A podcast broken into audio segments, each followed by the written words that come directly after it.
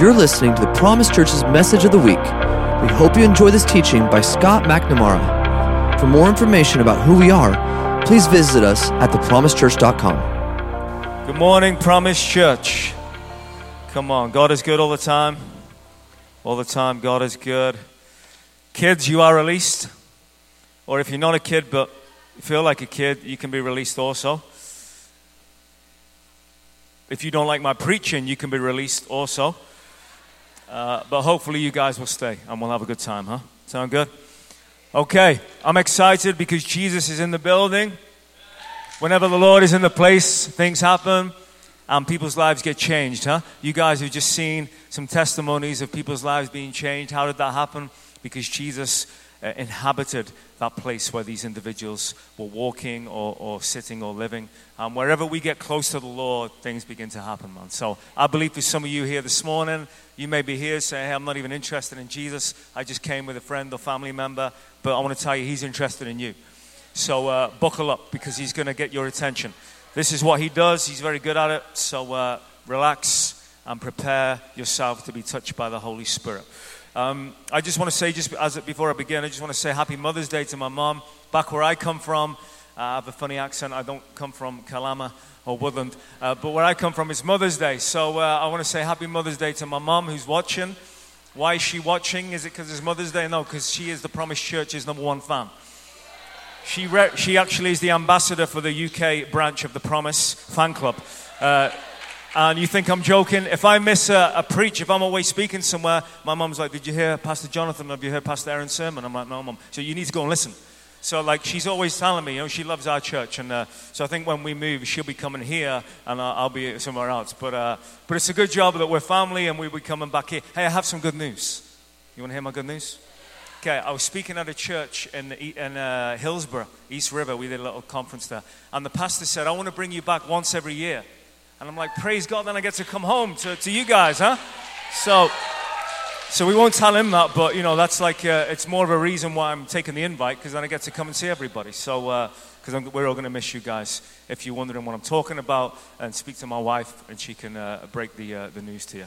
But listen, we love you all, and we are so excited for what Jesus is going to do in this community moving forward. The, the church plant in Longview, man, I'm just so sad. Uh, that I don't get to be uh, part of that, but I'm going to be coming home for that, coming back to be part of that as much as I can, because I believe God is going to do amazing things, huh? So, I want to just say one quick thing off the back of that. I just want to honor our pastors, because I don't believe that we honor our pastors enough. So, Pastor Jonathan, will you please stand? Come on, why don't we just honor Pastor Jonathan? We love you, bro. Come on.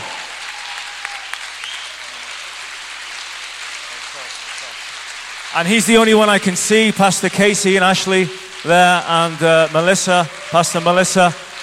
Pastor Aaron is on holiday, sunning it up. Um, so uh, have a good time if he's watching. Enjoy yourself. But, you know, I just want you guys to know we love you as pastors, and we celebrate you and honor you. I don't have any problem submitting to my pastors at all. I believe it's uh, it's an honor to be able to have godly men and women that you can come under and say, hey, I want to I want to serve you. So, uh I love our pastors, I love this house, and I'm excited to be part of this church, huh? Amen. Okay, let's pray. Holy Spirit, I thank you that you're in the building. I thank you that your presence is here, and I ask you, Lord, that you would help me with the time I have to convey what it is you put on my heart. Lord, I ask you for, above all, for your presence to move in this place. Lord, I pray that you would just fall in this place in greater measure, and Lord, no heart would leave here the same. But, Lord, that we would all be changed in some form, even for those who've known you for a long time. Just do something in us. Lord, a short time, Lord, a moment is all it takes for you to change our lives. So I'm asking you for that moment, Lord. For people in this room who don't know you, I ask you that you give them that moment. Give them that moment of encounter where they can meet you and their lives can be changed. We love you. Give you this time for your glory. In Jesus' name, amen. Okay, we're going to read from John chapter three. Uh, John chapter three, following the wild goose. Why did I call my talk that? Am I into ornithology?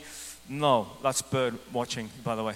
Uh, no, I'm not really particularly, but uh, this has been something that has been on my heart. If you know me, you'll know that I talk often about the wild goose.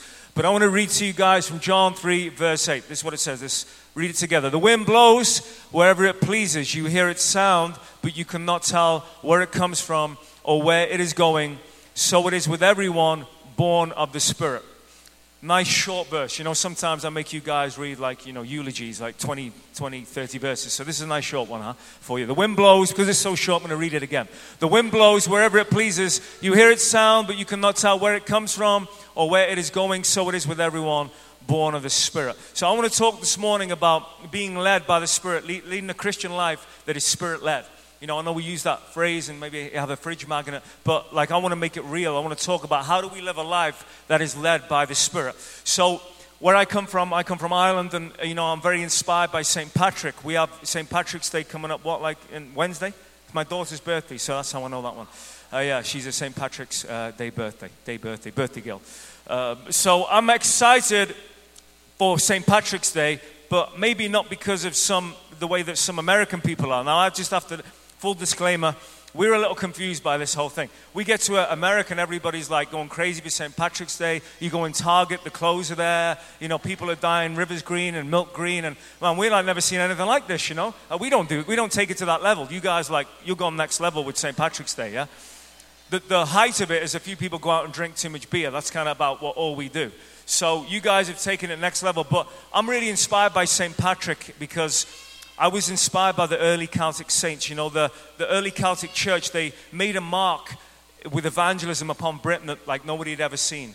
And they came in a, in a flood with the gospel and marked people like no one had ever experienced. And Saint Patrick was one of those who led the charge there. And they used to refer to the Holy Spirit. They used to call him the wild goose. And the reason they called him the wild goose was because they said he's unpredictable and untamable. Now, these were people who had experience. They lived a life of following the Holy Spirit, you know. It wasn't just like rock up on a Sunday, throw a hand in the air, do the old Pentecostal two-step and leave. Like, they were like full-on le- living their lives every day, fasting and praying on extended periods of time. They were out every day sharing the gospel. They were living like radical early church kind of lives, you know. And the, the only way they could sum up the Holy Spirit was the wild goose, because they said, he's unpredictable and untamable. They didn't know how to how to kind of, they couldn't box him in, but they didn't know how to describe him. So they said, let's just let him do what he wants to do. Let's let him fly where he wants to fly. Let's not try and, uh, you know, uh, plan or, or preempt, or uh, what's the word I'm looking for? Or uh, preordain, or, pre, no, not preordain, what's the word I'm looking for? Predetermine where he's, what he's going to do or what he's going to plan. Let's just go with what he's going, let's just go with where he's going, you know? Often we like to box God in and say, God is going to move this way in a twenty, thirty-minute service. God's going to, you know, a lot of churches, ours is a lot more free, praise God, but there's a lot of churches like, Jesus, if you want to move, you've got like twenty minutes to do it. Otherwise, we're moving on, you know what I mean? But the Holy Ghost, you know, the, the wild goose, he's like, man, I'm going to move where I want to move, and you're going to follow me. Like, I'm not following you, you're following me, yeah?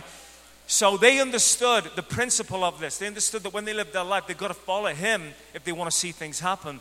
So they began to let him lead the charge. You know, uh, geese, like uh, other birds, but geese, they fly, when they migrate, they fly in a V formation. You know, have you ever seen that image of like, you've got the, the, the bird at the front and then the rest of the, the birds behind? And they do that because they're drafting. What they're doing is they're conserving their energy. And scientists, they reckon that up to half of their energy is conserved by flying in a V formation. And what happens in that in that way is that the bird at the front takes the hit. So the bird that's in the front is the one that's got to carry all the weight, really, and all the pressure, and all that energy has to be exhausted from the bird at front. But he wants to be the bird at front. You see, he's not intimidated or afraid of your situations or your circumstances. The Holy Spirit says, let me lead you. I can handle the wind that's coming ahead. I can handle what's ahead because I orchestrate the wind. The wind is at my bidding. You know, what the, what the guys would do, the early Celtic saints, they would fast and pray for extended periods of time. They would get in a boat with a, with a, a sail and no rudder. And they would say, Holy Spirit, manipulate the wind accordingly to where you want our boat to go. That is how much faith they had in the Holy Spirit. Like, no, no, um, no rudder. So just a sail, but no rudder. And they'd say, just let us know where you want us by taking the wind in our sails and moving our ship according where you want us. And they would land at a certain area, preach the gospel, and bring a revival to that island, and then move on. How often do we live lives like that, where we say, Holy Spirit, here's my boat, the boat of my life. You take me where you want to take me. I'm not gonna, I'm not going to have a rudder.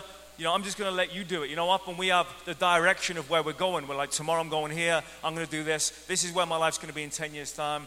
What if we said, Holy Spirit, hey, I'll tell you what. I'll have the sail that you can capture, that you can uh, you can fill, but I won't have the rudder. I'll let you be my rudder. I'll let you be the one who directs where I'm going to go. What if we live lives like that? I think we would see things that are a lot more exciting, huh? So I want to share with you a story in Scripture where I believe uh, we saw just that. We, we saw a moment that could have easily been slipped away. It could have easily been snatched away. A moment that this, this man of God accepted the invitation. He took this moment, this opportunity, but he so easily could have missed it. We're going to read from Acts chapter nine, uh, verse, I think we have verse one to verse ten. Okay, so just a quick backstory. The, uh, the the Apostle Paul, who used to be called Saul, he was going around, he was killing Christians. You guys know the story.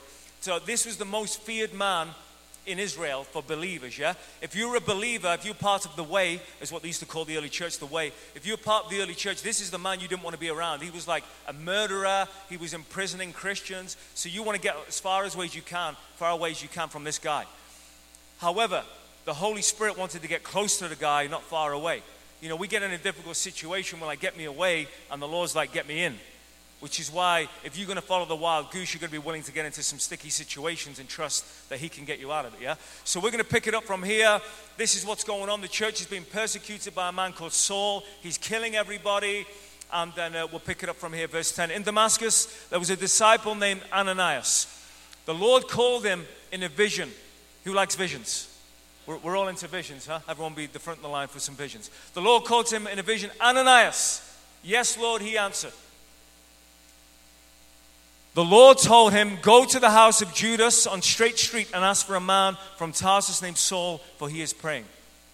In a vision, he has seen a man named Ananias come and place his hands on him to restore his sight. Lord, Ananias answered, I have heard many reports about this man and all the harm he has done to your holy people in Jerusalem. And he has come here with authority from the chief priest to arrest all who call on your name. But the Lord, everyone say, but the Lord. But the Lord said to Ananias, go. My favorite word in the English language, go. This man is my chosen instrument to proclaim my name to the Gentiles and their kings and to the people of Israel. I will show him how much he must suffer for my name. Then Ananias went to the house and entered it. Placing his hands on Saul, he said, Brother Saul, the Lord Jesus who appeared to you on the road as you were coming here has sent me that you may see again and be filled with the Holy Spirit. Immediately, something like scales fell from Saul's eyes and he could see again. He got up, he was baptized, and after taking some food, regained his strength. So what you've just read here is probably the most seminal, monumental moment in church history bar the death, uh, life, death, and resurrection of Christ. Like in church history, it don't get bigger than this. Saul, the murderer of, of the church, is out there killing, slaying Christians. He's out there like just wiping them out, imprisoning them, like, like the worst of the worst, yeah? And he's like the Hitler of the day. He's out doing that. And there's a man at home having a, who has a vision. Now, we all pray, hopefully. Or maybe some of us have had visions. You know, we're cool with that kind of stuff, yeah? But when it comes to doing it, it's a little different. Luke chapter five, we talk about the multitudes gathered. We read the multitudes gathered to hear the word from the Lord. You see, Christians, we like to hear. We're great listeners. We like to come and hear the word of the Lord. However, not so many like to do. In the book of James, we read, make sure you're not just hearers of the word, but doers of the word. Otherwise, it's like looking at your face in the mirror and forgetting what you look like. The Lord's looking for some doers these days, not just hearers. So what the man did, what Ananias did, is he heard from the Lord. He heard the Lord speak to him and give him a commission on where to go. Now, he's nervous. He's like, man, this is totally out of my depth. No one's ever done this before. This guy's going to kill me. He didn't know the, the other piece of the story. You see, only the wild goose was ahead of him. He knew what was coming because he'd taken the hit. He knew, he knew exactly how it was going to look. But Ananias behind, he didn't know what to expect. All he could see was the back of the Holy Spirit.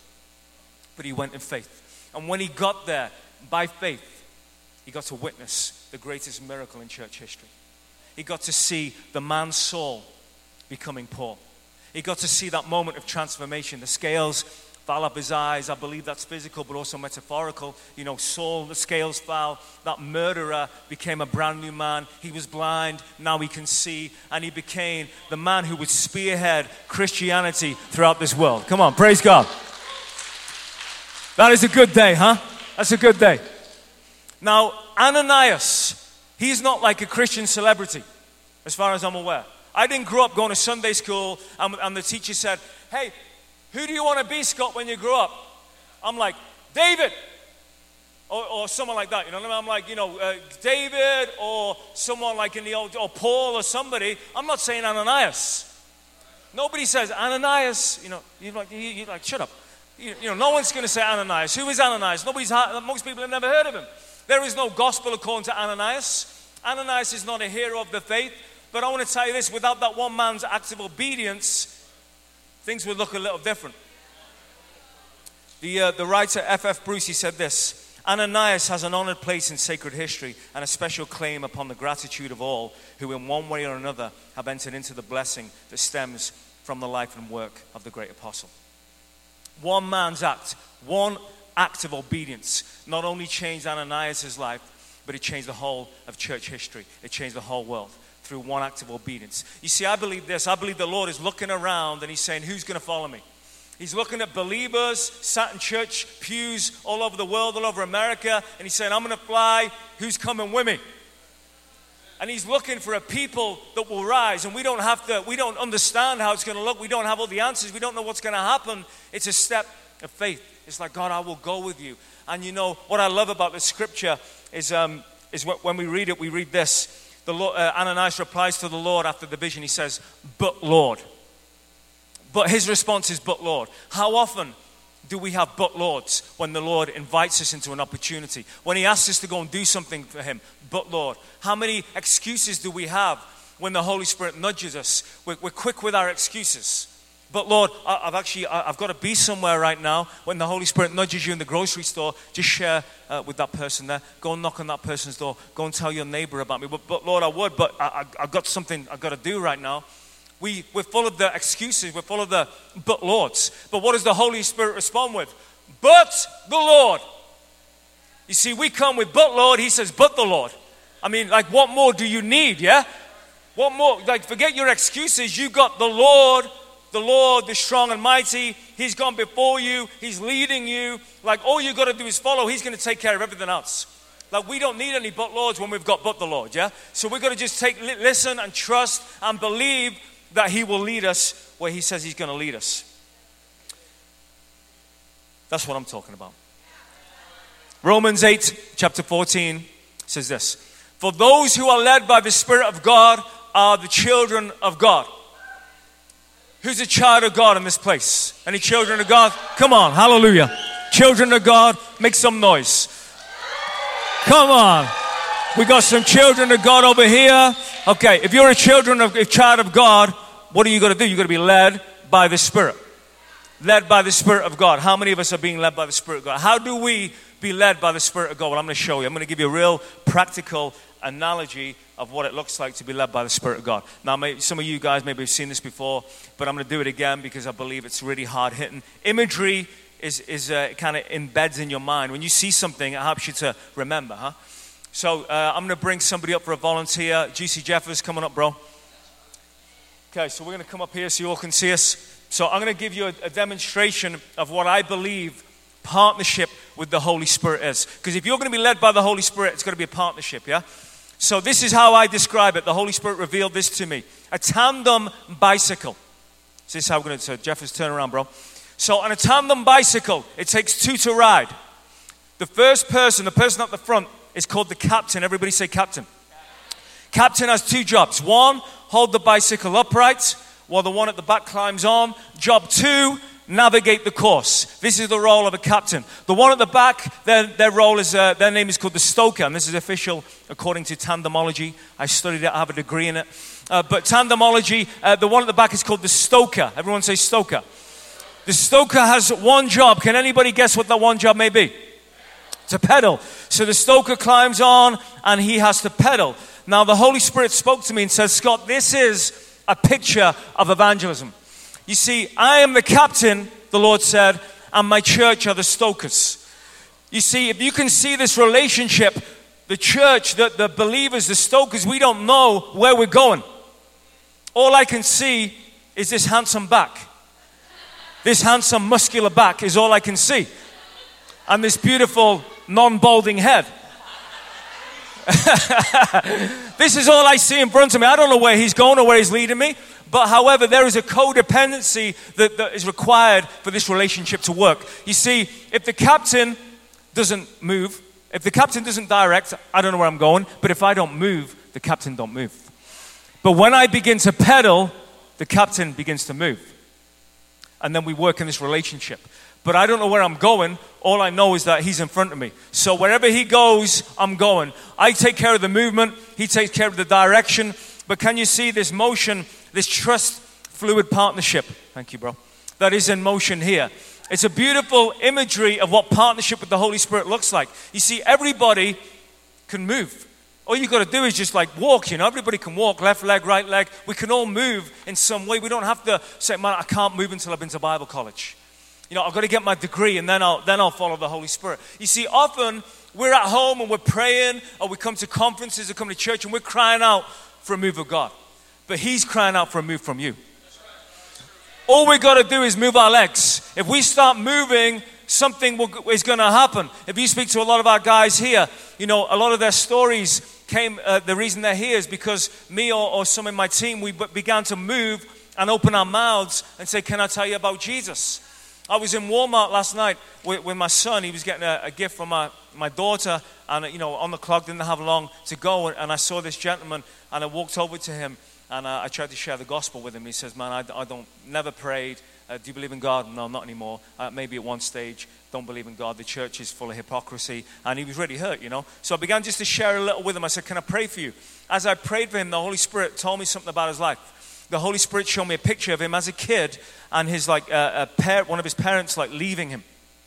Somebody, like the Lord showed me, like I felt it was his mom. I didn't say, but I, I felt like it was his mom. But I said someone like... um It's like your, one of your parents, like uh, who really lo- that you really loved, was leaving you, and I saw you uh, watching them leave. Like you, you saw them leave, and I had this word for the guy, and it was quite a, a profound picture. And he kind of looked at me, and he was like, "Man, that's crazy." I got him on Facebook, and I, I, I went. I went home. I then got a, a Jeffrey message my my wife because um, I was preparing for my sermon, and said, "Hey, this guy's reached out to the Promise Church Facebook."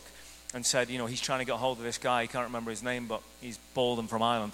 Uh, he said it probably narrows it down to, to a few. So we began we began texting me and this guy, and this guy said, look, man, this is crazy. You've got to understand what's going on. I've not left my home for like probably three months. I've been off, I just come off uh, uh, drugs and alcohol, and for three months, I've been like just at home, not left. I came out today, like one of the first times uh, I came out of my home in three months, and this happened. It's like, this thing's crazy, man. He's like, you don't understand. I was like raised for, amen, come on. Praise God. He said, I was in uh, forty-three, forty-three foster homes growing up. When I was six years of age, I watched my mom leave. I stood there at my window and I watched my mom drive off. He says, I ran down out of the street and ran after the car, and I never saw my mom from six years of age until the birth of my first son. Do you see how the Lord has a way of getting people's attention? You see, when we follow the Holy Spirit, when we follow the wild goose, we don't need to worry about what's going to happen. All we're going to worry about is, will I go where he's going? You see, when you see him going, you go and you follow. And you just let him take care of the rest, yeah? You trust him to move. One of my favorite stories in Scripture is, um, well, let me tell you this one real quick, just, just to kind of clarify. So in, uh, in Luke chapter eight, verse forty-four, we read the story of the woman with the issue of blood who touched the hem of Jesus' garment. You guys remember that story? So Jesus is there, and there's a lot of crowds of people around him, and the disciples say, he says to the disciples, somebody, somebody touch me. And the disciples say, Jesus, everybody's touching you. No, there's a crowd around you. Everyone's rubbing up against you, man. And they're like, no, no, Jesus said, no, somebody touched me. I felt the power go out of my body. I felt the power leave me. And the lady turns around, she says, yeah, it was me. You see, she'd had a, a, an issue for twelve years. She'd had a problem for twelve years, a, a, a hemorrhaging for twelve years. But she touched the captain. She got close enough to the power source to receive her healing. See, all you've got to do is get close to the captain and you're going to get what it is you're looking for. You're going to get a touch of his power because he is power personified. So if you get close to the captain, you're going to get what you need. You're going to get his touch. And this is what happened with the woman. She was healed. Why? Because she got close to the captain. In, uh, in Acts chapter eight, we read the story of Philip the evangelist. I, I just love this, this passage. Not just because he's an evangelist, but I just love how the Holy Spirit leads. I love how we get to experience the Lord moving when we trust him. Uh, uh, Acts eight twenty-nine, the Spirit told Philip, go. Again, my favorite word in the English language, go. If you don't go, nothing's going to happen. You know, you can read all the books, watch all the documentaries, go to all the conferences, but until you start going, nothing's going to change. You can talk about what you're going to do for God, how you're going to change the world for God. I remember when I was at my, uh, at my church, I'm being led by the Spirit, okay? It's good because this is the talk, so it makes sense, yeah? Uh, but I remember when I was at my church in Ireland and I went to a, a conference and there was a guy who's quite new there and, and I was on the streets as an evangelist and he came to me and he's all pumped. He's like, man, I'm, I'm new to this church and, and I've got all these visions, man. I want to do all these things for God. He, he's like, uh, I want to share it with you. I'm like, okay. He's like, what I'm going to do is this. The Lord's told me uh, I'm going to give you, a, he's going to give me a bus. And when he gives me a bus, I'm going to go to all the worst projects in the area and I'm going to win souls for the Lord. He looked at me all pumped and he's like, isn't that cool, huh? And I'm thinking, I'm thinking differently to what he's thinking. So I'm like, do I tell him and probably offend him? Or do I like, you know, keep quiet? I'm like, no, let's offend him. Because it was in a good way, you know what I mean? So I said, hey, listen, that sounds great, but can I just give you my advice? While you're waiting for a bus, use your feet. So you're at home praying for a bus and saying, when I get a bus, I'm going to go and change Ireland for Jesus.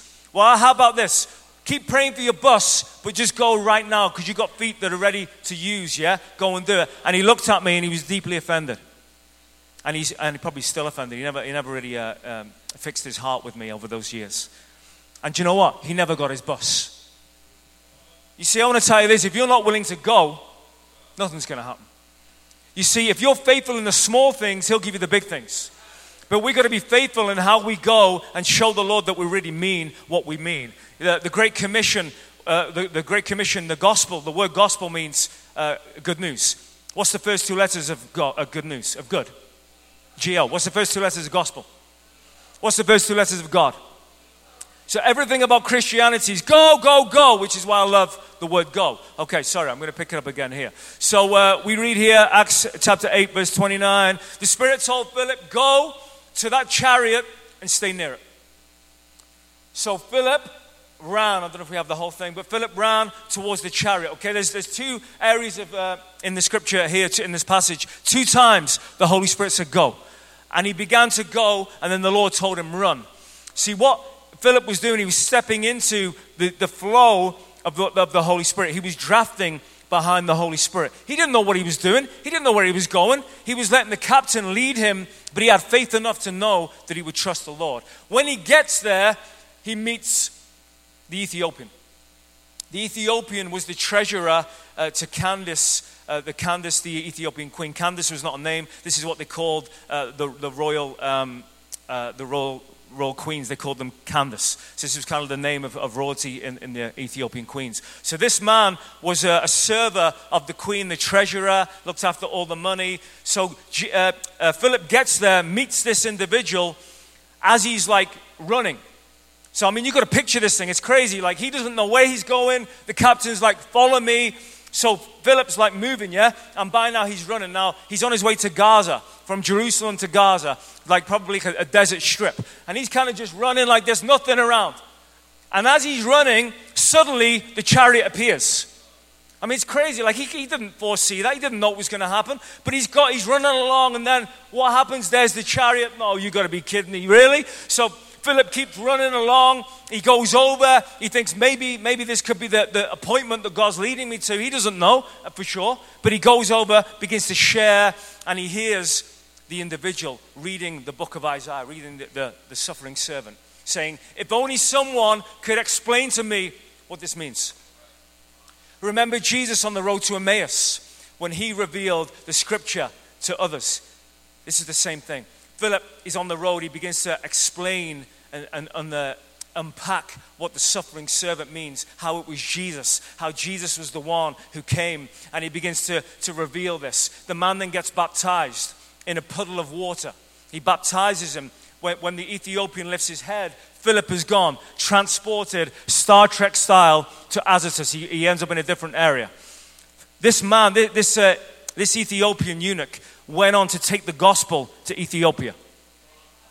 From one encounter, one encounter of obedience where the Lord says, go. But he could have said, well, Lord, you know what I mean? Uh, but Lord, uh, but Lord, hang on. I mean, I've got a, an appointment here. I've got to meet someone. I've actually got something I'm going on. But the Lord, but the Lord says, go, so you go. So he went, and what happened? The gospel came to Ethiopia because of one encounter with one man. This is how the Lord works. I just want to read a couple of real, uh, couple of real quick scriptures to you guys to just Just to clarify this. So uh, Exodus fourteen sixteen, Moses and the staff. The Lord said, lift up your staff. Raise your staff and stretch out your hand over the sea. And the seas parted. Do you see the partnership? Uh, we read in Scripture there's so much partnership. Raise your staff, I'll part the sea. The Lord loves to work with his people in partnership. There's so even like the feeding of the five thousand. The Lord says, he doesn't say, you know, I'll do it all. He says, uh, you know, you feed them. What have you got? Well, I've got this, this sack lunch here. Okay, here we go. Give that to me. Jesus multiplies it, but he brings the disciples in to the miracle. He works with them in partnership. He gets them to distribute the food. You see, it is a partnership the Holy Spirit's looking for in every area of our life. And we read that right through Scripture. Uh, even the walls of Jericho. Look what happened in Jericho. The walls came down. The Lord said, march around six days. Six days in a circle, go round and round and round. On the seventh day, give a great shout, and the walls will come tumbling down. Now that's ridiculous. If you if you think about that with the human mind, if I walk around for six days and then on the seventh I shout, like physical walls will come crumbling down. Like that's that's you know it's laughable. But his ways are not our ways, huh? Our ways are not his ways.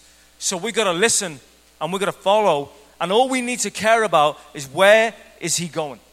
Where's my captain going? Where's the wild goose going? How can I draft in his slipstream? How can I follow where he's leading? For many of us, we want the whole, the whole kind of, the whole uh, situation unraveled before we even move. We want the answers. We want to know what's going to happen when we get there. But the Lord's like, man, just trust me. Just trust me. Just trust me. Peter with the fish, Luke five. Go and cast your nets. I've already done it all night. Do it again. What, what was different this time? He went in partnership. You go in partnership with the Holy Spirit, everything changes. I have this analogy I like to share about partnership. My, my, when I give my son a present, my daughter's coming up to her birthday on Wednesday. I'm going to give her a gift. She's going to open a gift. Now, I'm kind of getting her into Star Wars a little. My son, mostly, but Martha, too, she's getting the Star Wars influence going on, so she likes it a bit, you know. So let's say, just as an example, I get like a, a, um, a Yoda or something, because she does like Mandalorian, baby Yoda. I get a little baby Yoda, and she presses the button in the belly, and Yoda don't talk. He don't do the force and, eh, and make his little noises. In fact, you want to hear Yoda? I do a great Yoda impression. You want to hear it? Okay. I actually do, yeah. He calls me, Jeremy calls me Yoda before he knew I could do the impression. It's crazy. It's prophetic. Okay, ready? Mm-hmm. Jesus loves you, yes he does. Mm-hmm. Pretty good, huh? It's not bad. If she presses the butt belly of Yoda, he don't make any noise. Why? Because there's no batteries. So what I've got to do, I've got to take my little screwdriver, I've got to take that compartment off, I put the batteries in, give my Yoda back to Martha, she presses his belly, and he's all singing, all dancing. What we're doing is we're doing Christianity with no power, with no batteries. And we wonder why there's no power. You see, we're trying to do it alone with no power, but all you got to do is put the batteries in and you're going to see power. The Holy Spirit is power. If you want to live a Christian life that is full of power, you better live it in partnership with him. Otherwise, nothing's going to change, okay? You've got to move in partnership with the Holy Spirit. Okay, so I have some uh, exciting, something exciting I'm going to show you guys. And then I'm going to uh, I'm going to show you this, and I'm going to pray at the end. But we have a, a video that we want to show you, a testimony video. But I want to tell you how this video came about real quick. We were filming Tim's. Uh, you guys, many of you guys know Tim. And uh, we were filming Tim's video in Portland, his testimony video that I'm sure many of you guys have seen. If you haven't, check out My Jesus at the Door YouTube channel. It's amazing testimony. A uh, journey of a disciple from the beginning uh, to the place where he becomes a disciple maker, making disciples, and he's doing that beautifully now. Uh, but we we filmed Tim, and we're out there, we're about to finish, and I look over, and I see a gentleman uh, above me, and the Holy Spirit says, go and speak to that guy. So I kind of, by the time I finish talking, I walk over, and the guy's gone. Five minutes later, he, stand, he stood right there before me in the bathroom, uh, waiting to go to the bathroom in, in uh, Pioneer Square. So I began to share with him. The Holy Spirit touched him. He was crying. This was, uh, how many months ago, Sam? August sixth.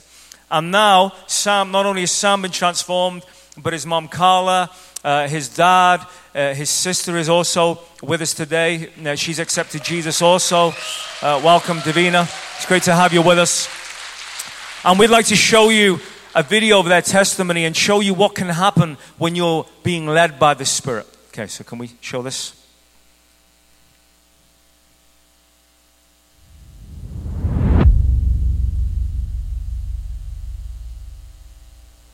On August sixth, two thousand twenty, my life was forever changed.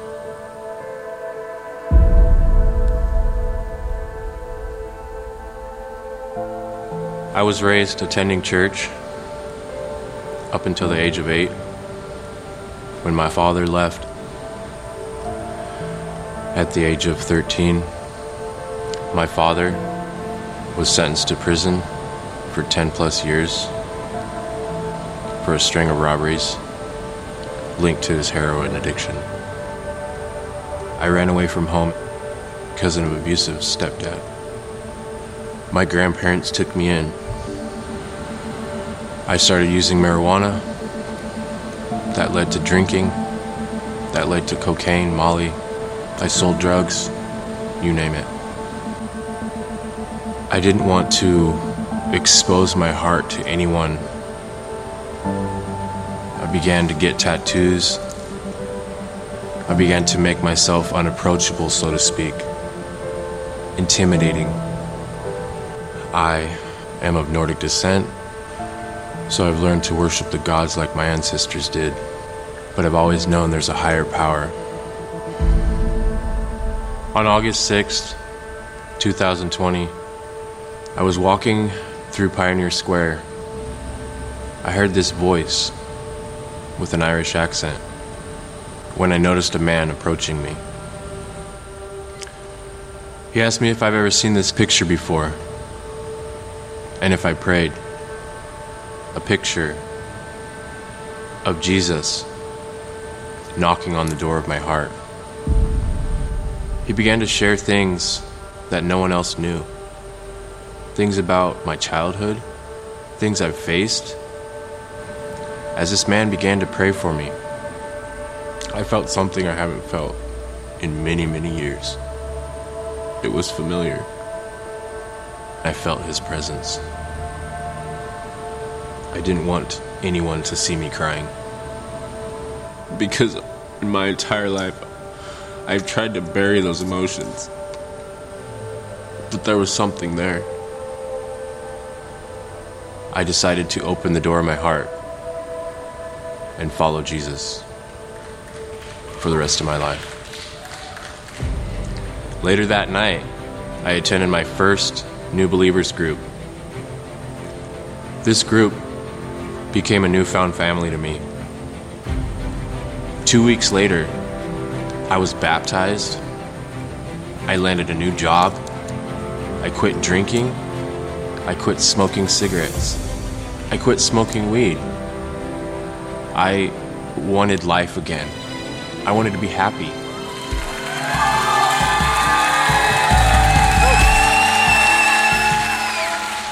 So back in the seventies, my father led my mother to the Lord, but they ended up so far away from him.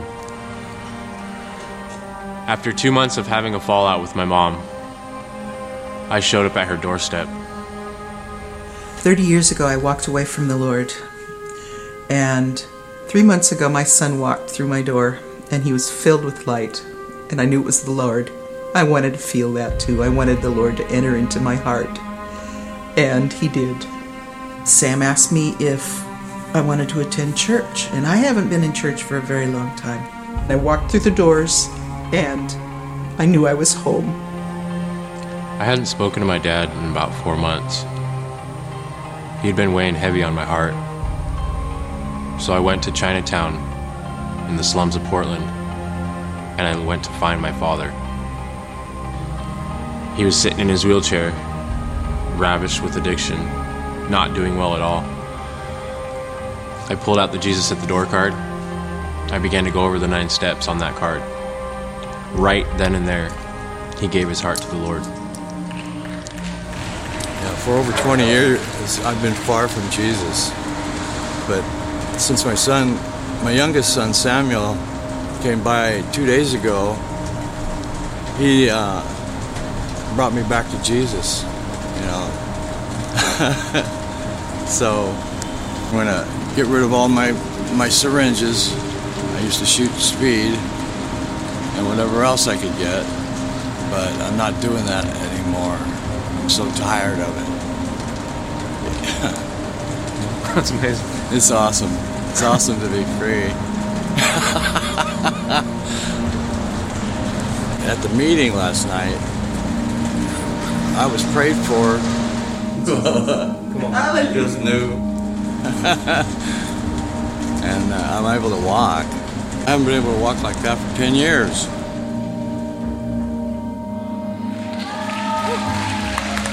It's changed my heart. It's changed my desires. Those ways are gone.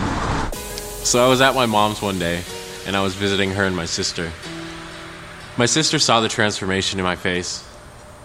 I pulled out my card, and I began to go over the nine steps with her. A weight lifted off of her. At that very moment, she gave her heart to the Lord. One week later, my sister brought her son to church. During worship, me and Scott prayed over him. He felt the Lord's presence. He began to cry, gave his heart to the Lord. In just three months, the effect that Jesus has on my family and our transformation is just astonishing. You know, the Bible says, you and your household will be saved. I can testify wholeheartedly, he's saving my family. If it can happen with me, it can happen with you.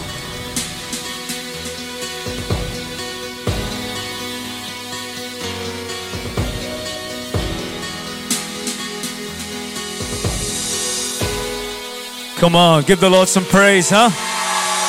Jesus! Come on. Amen. Praise God. Come on. Sam and his mom and Davina, you guys just stand. Let's just celebrate with these guys what the Lord has done. Come on. Thank you, Jesus. Praise God. Come on, man. Thank you, Lord. Lord, we just pray your blessing over this family. We thank you for all you're doing in their lives, Lord. Thank you that you're not finished yet, but there are more family members that will be coming in, that you are the God who restores families. We praise you. We love you. We thank you, Jesus. Hallelujah. Amen. God is good, huh?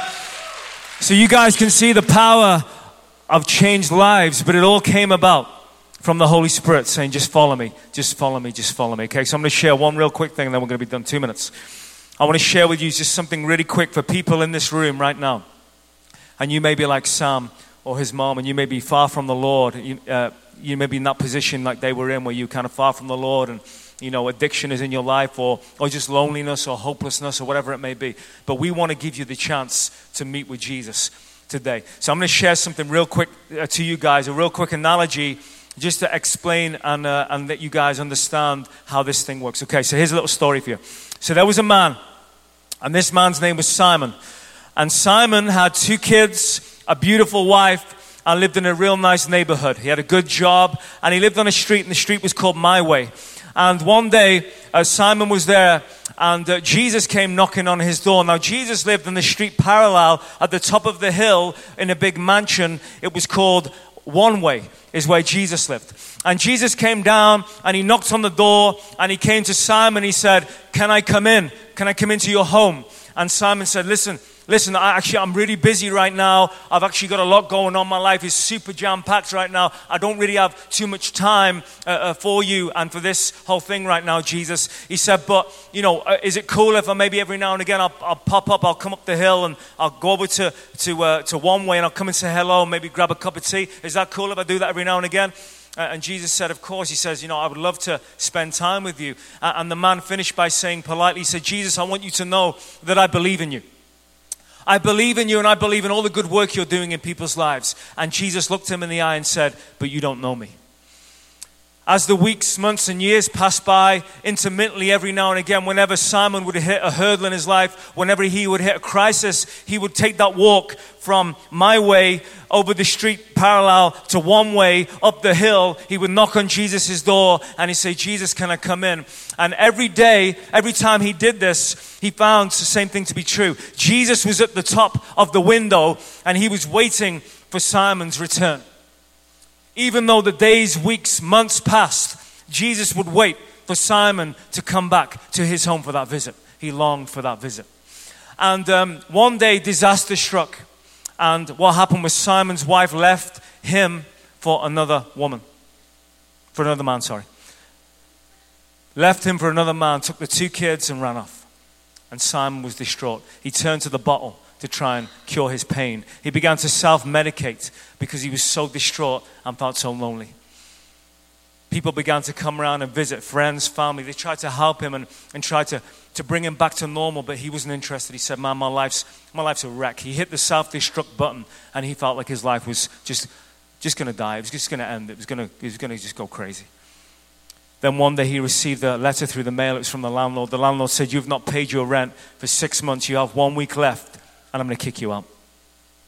Simon got on the phone. He called friends. He called family. Will anybody lend me money? Will anybody help me? Will anybody take me in? But nobody would help him because they knew that he would just turn the money, uh, use the money on alcohol, or he would wreck their home. Nobody trusted him. He had no other options.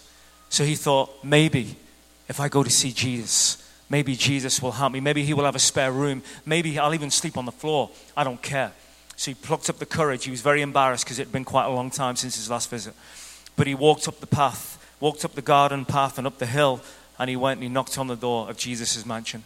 He said, Jesus. And Jesus came running down the stairs like a kid on Christmas Day, waiting to open his, open his presents. He was so excited to see Simon. He said, Simon, I'm so happy to see you. And Simon had his head bowed low. He said, Jesus, I'm so ashamed. I'm sorry it's been so long since my last visit. I've been going through a lot of difficult things. He said, I just have one thing to ask you, Jesus.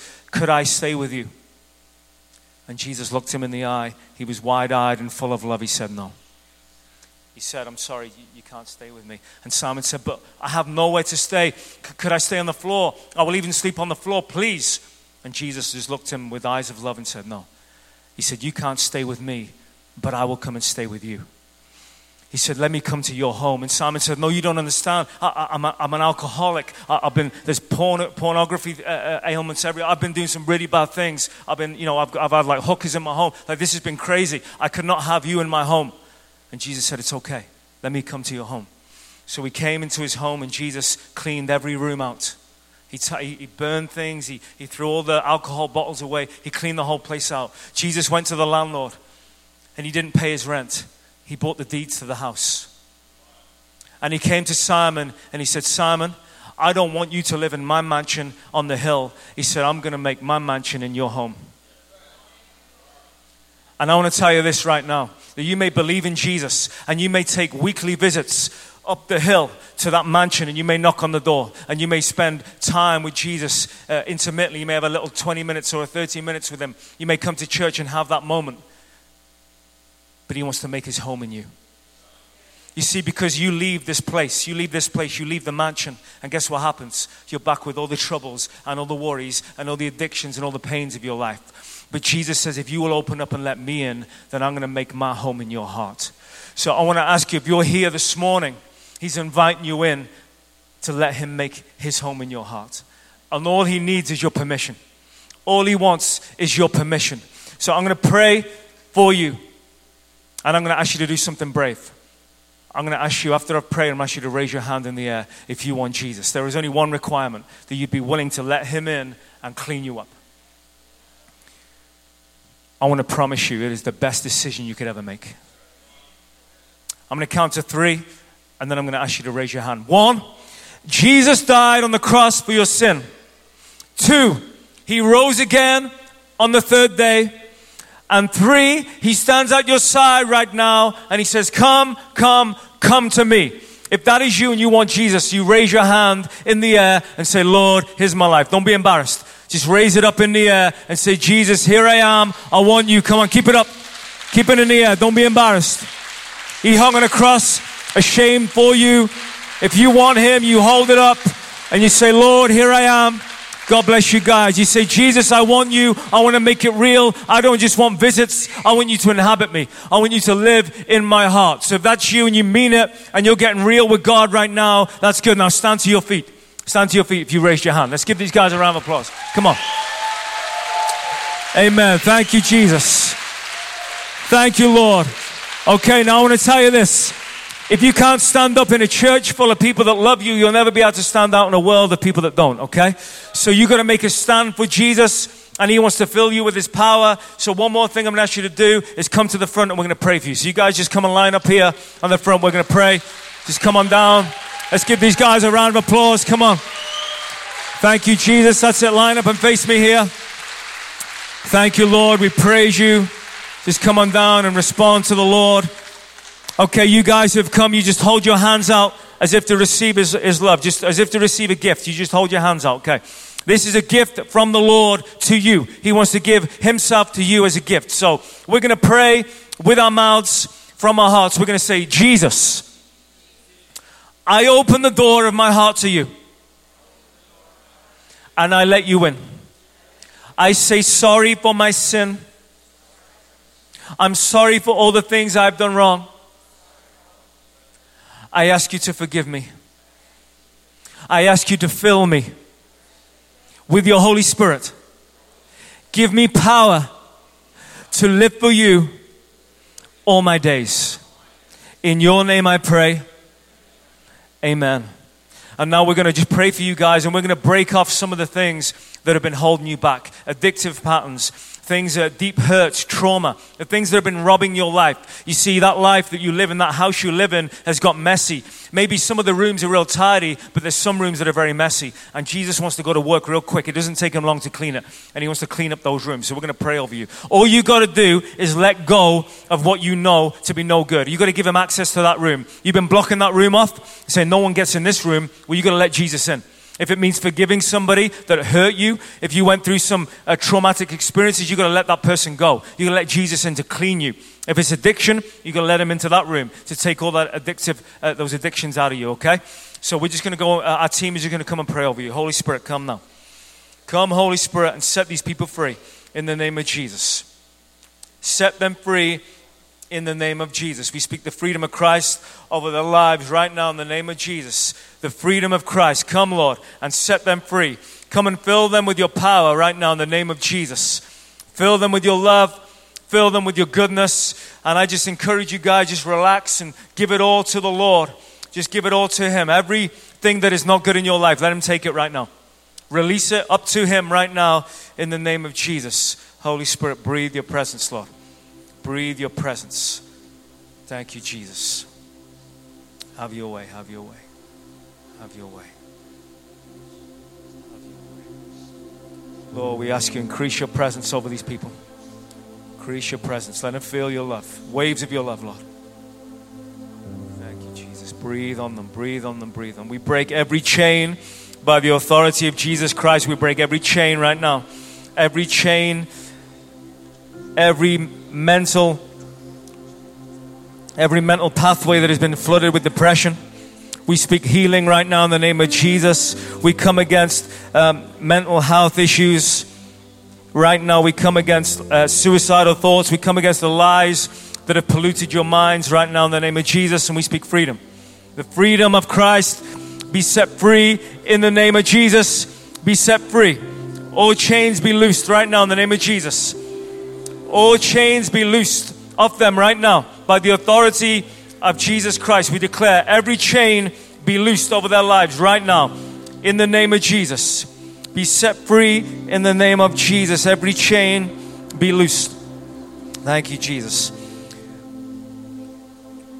You got to release that unforgiveness. You got to release that hurt. Release that hurt over that person. You got to let it go. Let it go. Give it up to the Lord. You're not condoning it, but you're saying, you take it from me. That deep hurt that you've been holding on to, you got to let it go. You're like, I've forgotten about it. I've tried to forget about it. But Jesus says, I know it's there. Give it to me. Give it to me in the name of Jesus. Holy Spirit, break every chain. Every chain over their lives right now. In the name of Jesus. Thank you, Holy Spirit. We praise you. We love you. Okay, we're going to just continue to minister to these guys. And uh, but I know we're a little over, so you guys stay at the front. We're going to continue to minister. But everybody else, I'm just going to hand it over. Who's going to close up?